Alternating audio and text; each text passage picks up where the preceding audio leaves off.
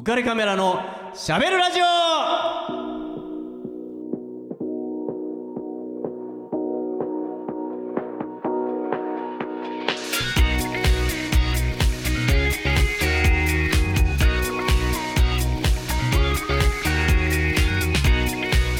皆さんこんばんは。ウェディングフォトグラファーの田底和彦です。皆さんこんばんは。ウェディングプランナーの高橋美奈です。えー、先週ねみなちゃんあのー、松田優作さんの 「なんじゃこりゃ」言いましたね。言いましたねあれ知ってます？あうん聞いたことある。ああの短パン？違うよ。全然違うよ。ジジーパンだよ。ジーパンデカだよ。格好悪すちょっと想像しちゃったよ。短パンで刑事あったよね。太陽に吠えるっていう。太陽に吠えろっていうあのー刑事ドラマがあってそれのジーパンデカっていうのが最後殉職する。撃たれてねあのかばってやった相手にお腹を撃たれるっていう。ほんでその撃たれたお腹を見てなんじゃこれって言うんだけどそれ短パンだったらちょっと思う。それのあれだなんかガレッジセールのゴリさんがはい。なんかパロディみたいなのでやってたのが短パンだったの。それが記憶がすごい。ちょっと本家超える記憶やめてもらっていいですか？ちょっと。あのーまあ松江作さんねまあ有名なもうね亡くなってしまったんですけど残念ながら。同郷でして。うん。同郷ってわかります？あのー、はいはい。僕はあの山口県の、えー下関市。もっと言うと彦島っていうねあのー人口2万人ぐらいの、まあ、小さな島で、えー生まれ育ったんですけど、えー松江作さんはその下関市出身なんですね、えーまあ、奇遇にも、えー彼が卒あ彼がいた、えー彼中退したんですけど、あのーえー高校と,、えーと僕が卒業した高校は同じなんですねだから僕松江作さんの後輩なんですよ。だからなんだっていう話なんですけど。あでもちょっと後輩それはもう在学中から松江作がここにいたんだってみたいなねねことで、まあ、当然、まあ、下関ではね、もう松江作さんといえば、もう大ヒーローなんで、まあ、本当に小さな彦島っていうのは島なんですけど、まああのー結構、えー有名人出てまして、小さい割には。うんうんえーまあ、なんでしょうね、例えば演歌界から山本譲二さん、ちょっと大御所じゃないですかね。でスポーツ界からは、えー元ジャイアンツの、えーサウスポー、左のエースですね、宮本和知さん。うんこれもこれも僕幼馴染ですからね。あそうなんだ。僕より1個上で本当に近所に住んでよく遊んでもらっていた人ですからね。それからまあテレビ界からは泣き虫先生ことスクールウォーズの山下真司さん。わかる？知ってるあ知ってる？ねあの ラグビーの話ですね。そうそうそうそう。そんな感じで。だお笑い界からはロンドンブーツの淳さん。あもうヒコットランドのプリンスと、うん。まあ彦島のことをね、まあ、地元の人はちょっとパロディっていうかちょっと自虐的にヒコットランドって呼んだりするんですけど、まあ淳さんは自分はヒコットランドのプリンスとー言ってるわけなんですよへー。ね。でも写真界からは当然。うん俺ら ちょっとスケールちっちゃくなるかもしれないけど。でまあねまあ田底さんもいるわけですよ。えーということで、まあ、人材の宝庫という、えー私がお送りしておりますこの、えー浮かれカメラのしゃべるラジオなんですけども、えーまあえー、と増田作さんにちなんで、えー最初にちょっとこの曲を、えー皆さんに、えー聞いてもらおうかと思います。えー将軍でバズシティ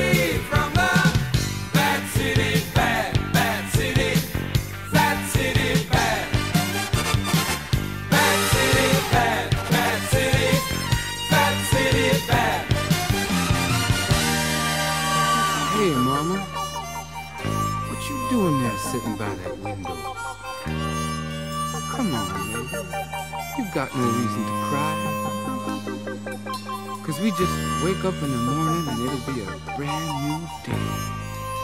And remember, you got me.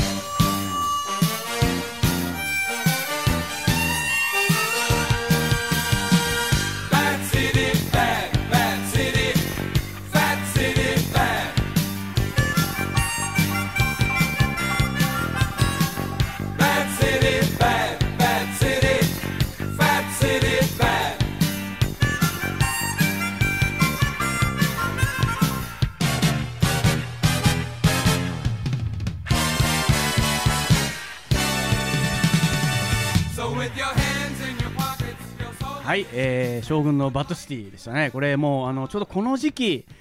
これあの探偵物語っていうテレビドラマうん。の、えー、とエンディングにかかってた。違うわオープニングだ。にかかってた曲なんですけどね。どういうんでしょうね。当時はですね、えー、とダーティーヒーローっていうのがやたらと流行ってまして今割と刑事物とか、えー多いと思うんですけど、まあ、正義を正すみたいなね、まあ、のが多いと思うんだけど、えー、とちょうど松江作さんが活躍してた頃っていうのはダーティーヒーローって、まあ、探偵ものが多くてあの刑事とかはどっちかというと割と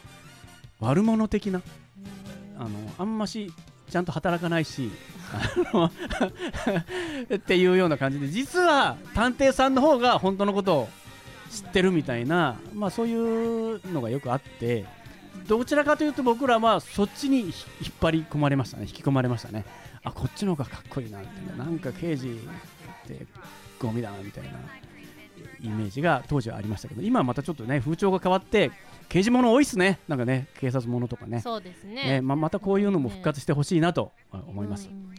はい、えー、というわけで、えー続いてのコーナーをいきたいと思います。しゃべる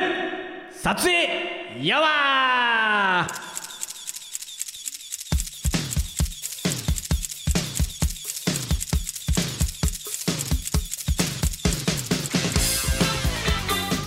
はい、えーこのコーナーはですね僕あのウェディングフォトグラファーと自分で名乗っててなんなんですけど、えーそれだけではなくって他にもたくさん撮影をしているので、えーその他のエピソードも少し、えー皆さんに、えーなかなか皆さんねこう撮影の裏側って、うん。まあ、分からね知らないねよね。分かんないから、まあ、うん。実はこんな感じでやってますよと。いうのをちょっと、うん。あの垣間見てもらおうかなと思います、え今回ご紹介するのはですね、えーガイタレですえー 違う違う違う。トップくんとかじゃないですね。違いますか、ちょっと今えーえードキッとしない、ドキッとするしないように。えーえーとねシュガーレイっていう、えーまあ、バンドなんですね、まあ、彼らは、えー、と1995年にデビューして、えーあ瞬く間にヒットを重ねてですね。えーそれの、えー、と中心人物なんかは、えーアメリカで、えー一番セクシーな男と呼ばれて、えーまあ、プレイボーイとかで、えーえー撮影されたのかな、えー、とあピープル氏かピープル氏の、えー98年最もセクシーな男性に選ばれた、まあ、セクシンボル。で、まあ、音楽もいいし、まあ、ルックスもなんかセックスシンボルみたいな、えーいう彼らを、えー実は撮る機会がありまして彼らが日本に来た時に撮影したわけなんですけど、えー目白に椿山荘って、まあ、由緒正しきホテルがあると思うんですけど、ちょうどこの頃ね椿山荘が、えーフォーシーズンズ買収されたのかなんか、えーわからないんですけど合併したのかわからないんですが、まあ、フォーシーズンズ椿山荘というふうに言われておりまして、まあ、ここに、まあ、今回の、えーご紹介するシュガーレイ、まあ、他にもね僕何回かあのガイタレというかガイタレって言ったら怒られちゃうかなあの外国人の、えー、とアーティストの方、えーここに宿泊されてて撮影したりはしたんですけど、えーまあ、ちょっと、まあ、VIP 待遇といいますかね。そういう形で入って、えーで、えーちょうどその時に僕音楽雑誌の、えー仕事で撮影に行ったわけなんですけど。じゃあちょっと先に曲かけます、えーシュガーレイ、えーの、えー、When It's Over っていう曲をかけます。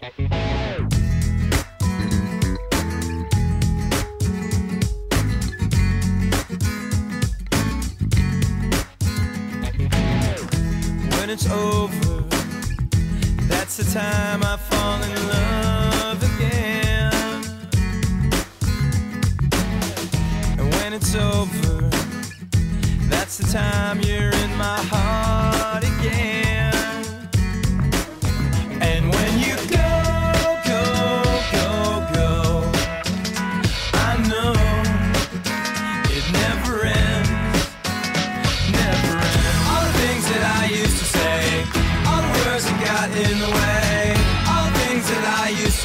Have gone out the window.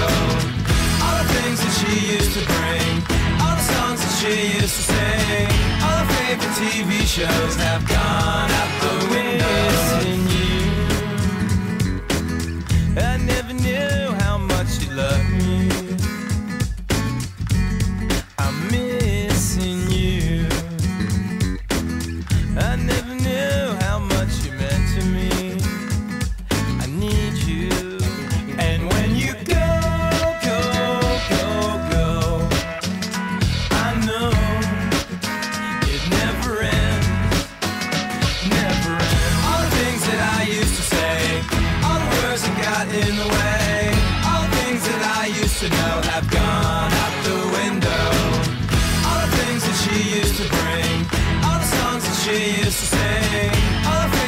TV shows have gone out the window.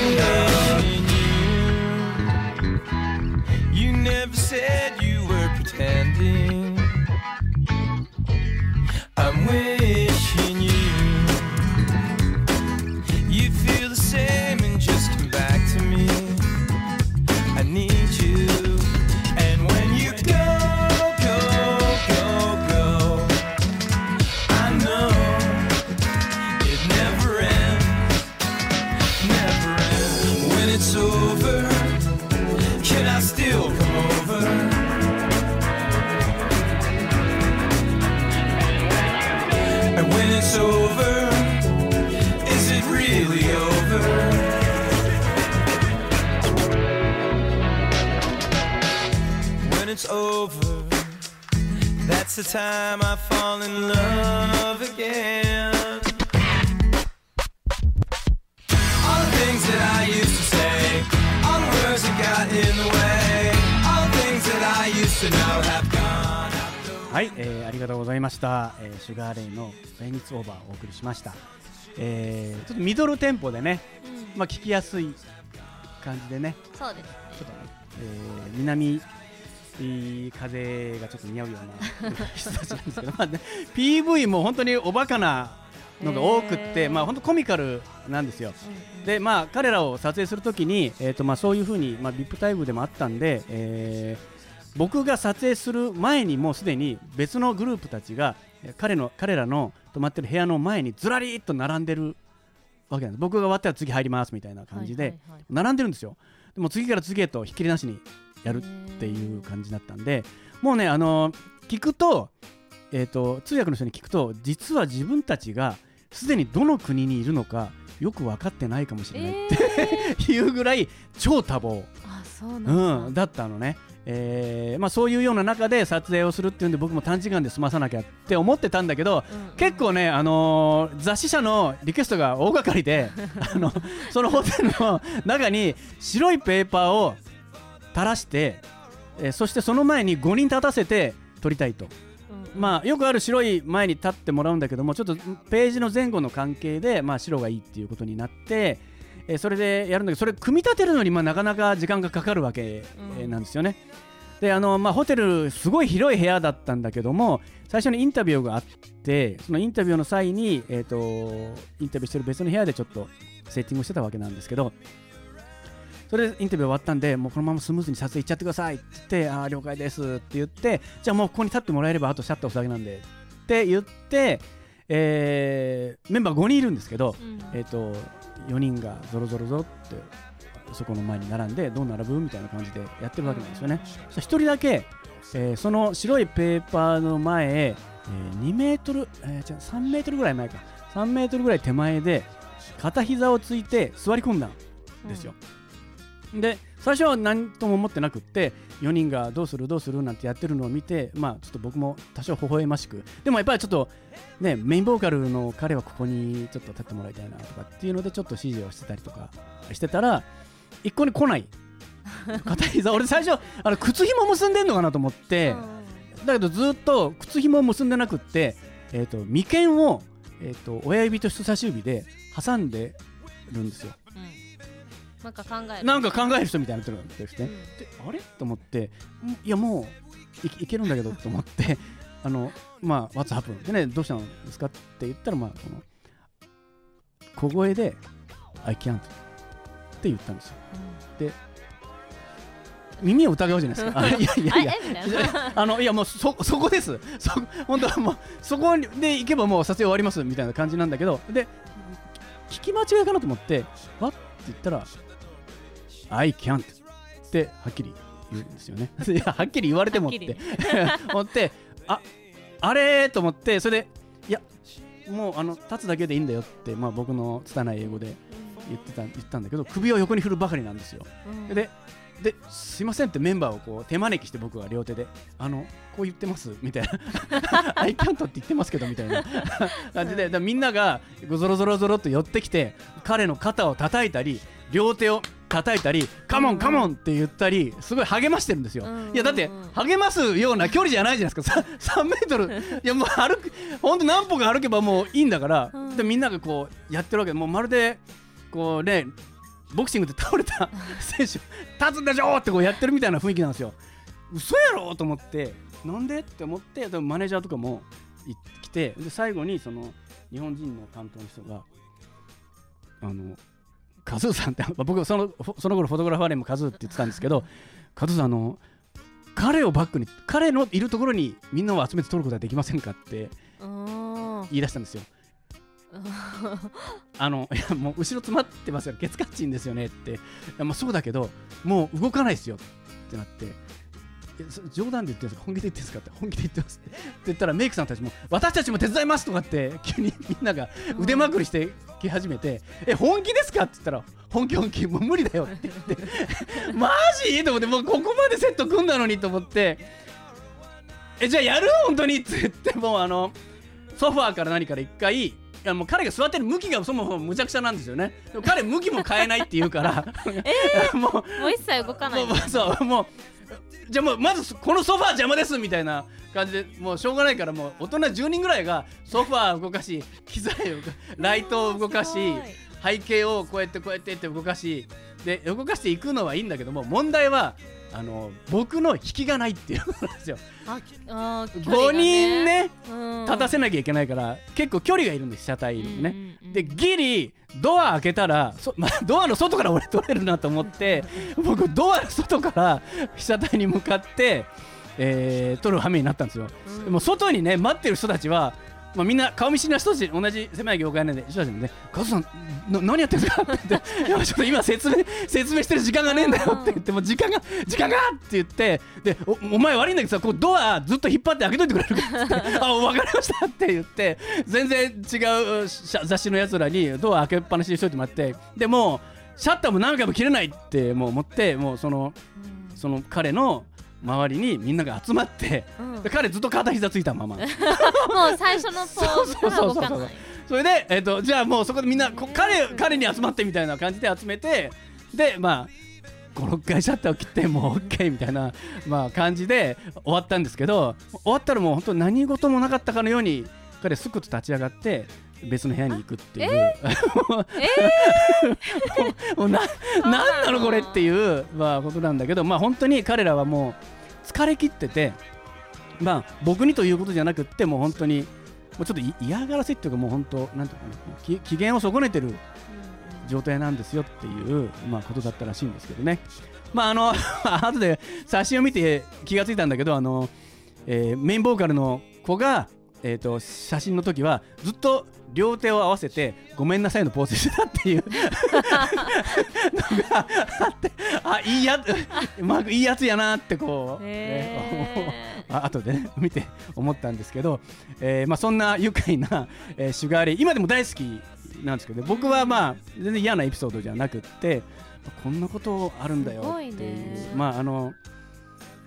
聞いてる人は本当バカバカしいと思うかもしれないけどもこれあの日常茶飯事ですからあのー本当にいろんなエピソードがあって撮影が、まあ、できてるということを、えーまあ、ご理解いただければいいかなと思います。すごいすごいねーまあトップ君は違うと信じてますけどね。はい、えーということで、えーえー、しゃべる撮影山のコーナーでした。しゃべるウェディングヒストリー。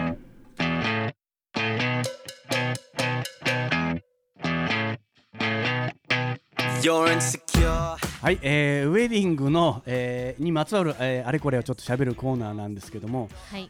今日はですね、うん。まあちょっと人のことばっかり話してても怒られちゃうんで 僕のことを、えーもう僕も結婚してます、えー子供も2人いるんですが、えーと僕のことをちょっと話そうかなと思うんですけどはい。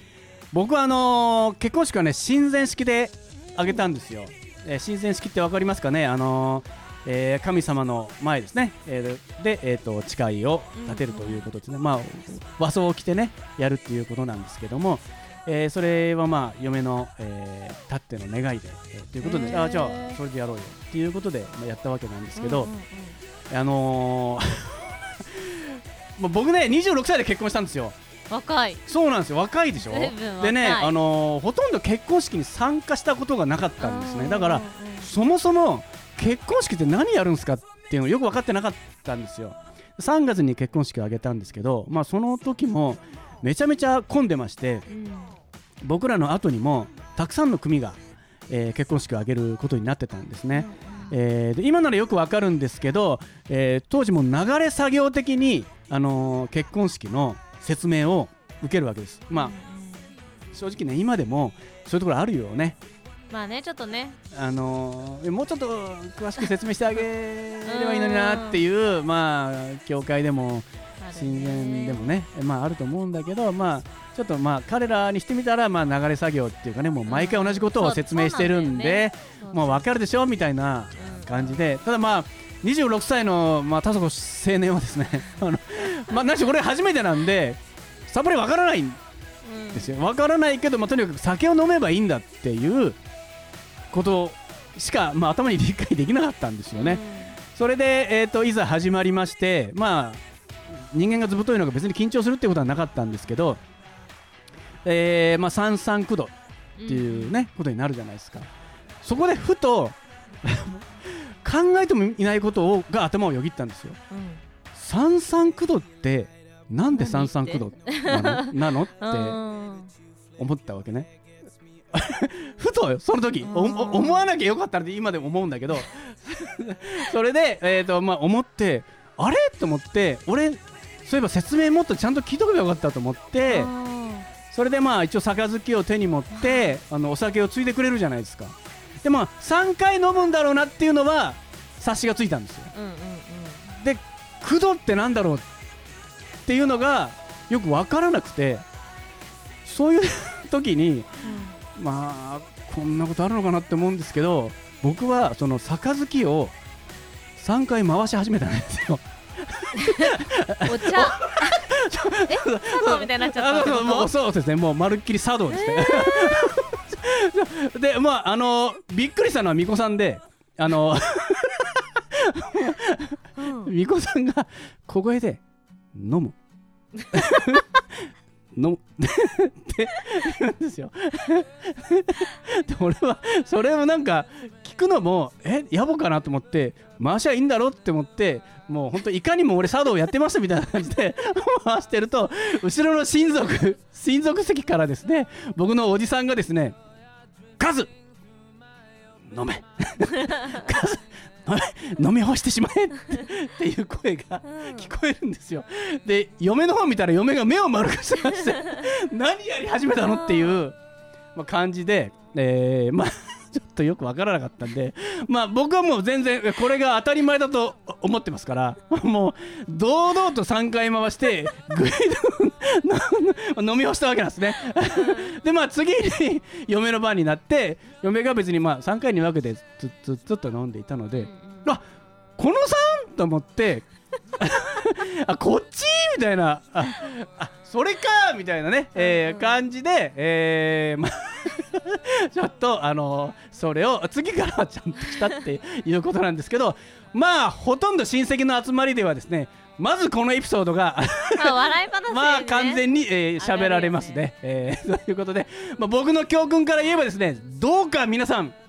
えーウェディングに関わる皆さん丁寧に親切に、えーご新郎ご新婦に、えー説明をしてあげてほしいという、えーね浮かれカメラからの切なるお願いですので、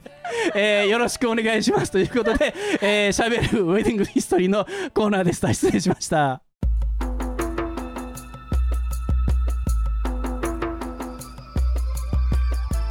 はい、えー、自分の恥をさらしましたけども、みなちゃんはなんか、うん。ウェディングでエピソードとかありますか？あーそうですね。こう振り返ってみると、うん、自分の結婚式の時はい、い。くつだっけ？22で結婚したんですけ22ど。そうその時にこう結婚式余興で友達がこう歌ってくれるとかあるじゃないですか、はいその時に旦那さんうのん、お友達がこう歌を歌ってくれた時うに、ん、もう出てきた段階ぐらいで旦那さんがもうこうテーブルに肘をついて 大号泣してる、ええもうそうもうなんか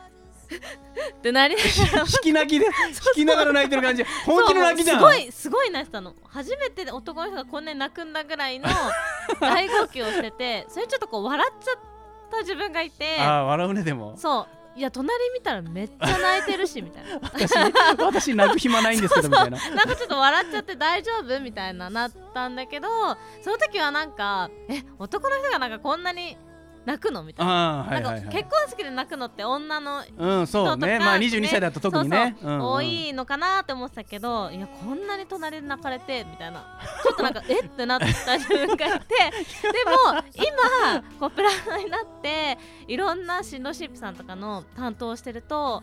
全然新郎さんが泣いてる人も結構いて、うんうんうん。なんかそれにこう今となってはすごい感動しちゃう自分がいて、あーはいはいはい。そうもらい泣きをしそうになる、うん。そう。うわ男の人のこういう涙っていいわって思っててあだから当時のあ自分にす まあごい、22じゃちょっとわかんないそうよね。その時はねなんかえなんでこんな泣いてんのみたいなうんうんうんうん。思ってたのに、今はなんかこうそう旦那さんにごめんって言いたい。そ か全然失敗とかじゃないけど、うん。なんかその時には分からなかった気持ちがやっぱりこの仕事についていいエピソードね。うん。うんそうなんか分かるようになって、はいはいはい。男の人もそうした方がいい泣いた方がいい。わかった。じゃあ、えー、最後にじゃあみなちゃんからお願いします。はい。浮かれカメラのしゃべるラジオではリスナーの皆様のメッセージご意見ご感想をお待ちしております番組宛てのメッセージは Facebook で浮かれカメラのしゃべるラジオと検索。または当番組の制作会社言葉リスタへ。メールアドレスは info アットマーク言葉リスタ .com 言葉リスタは KOTOBARISTA info アットマーク言葉リスタ .com こちらまでお問い合わせください。はい。えー、じゃあみなちゃん、はい。ラストは、はい。えー、テレビドラマ「俺たちは天使だから」ダーツこと柴田恭平さんのし決め台詞で終わりたいと思います。はい。せーの。俺のダーツが火を吹くぜ。Dream,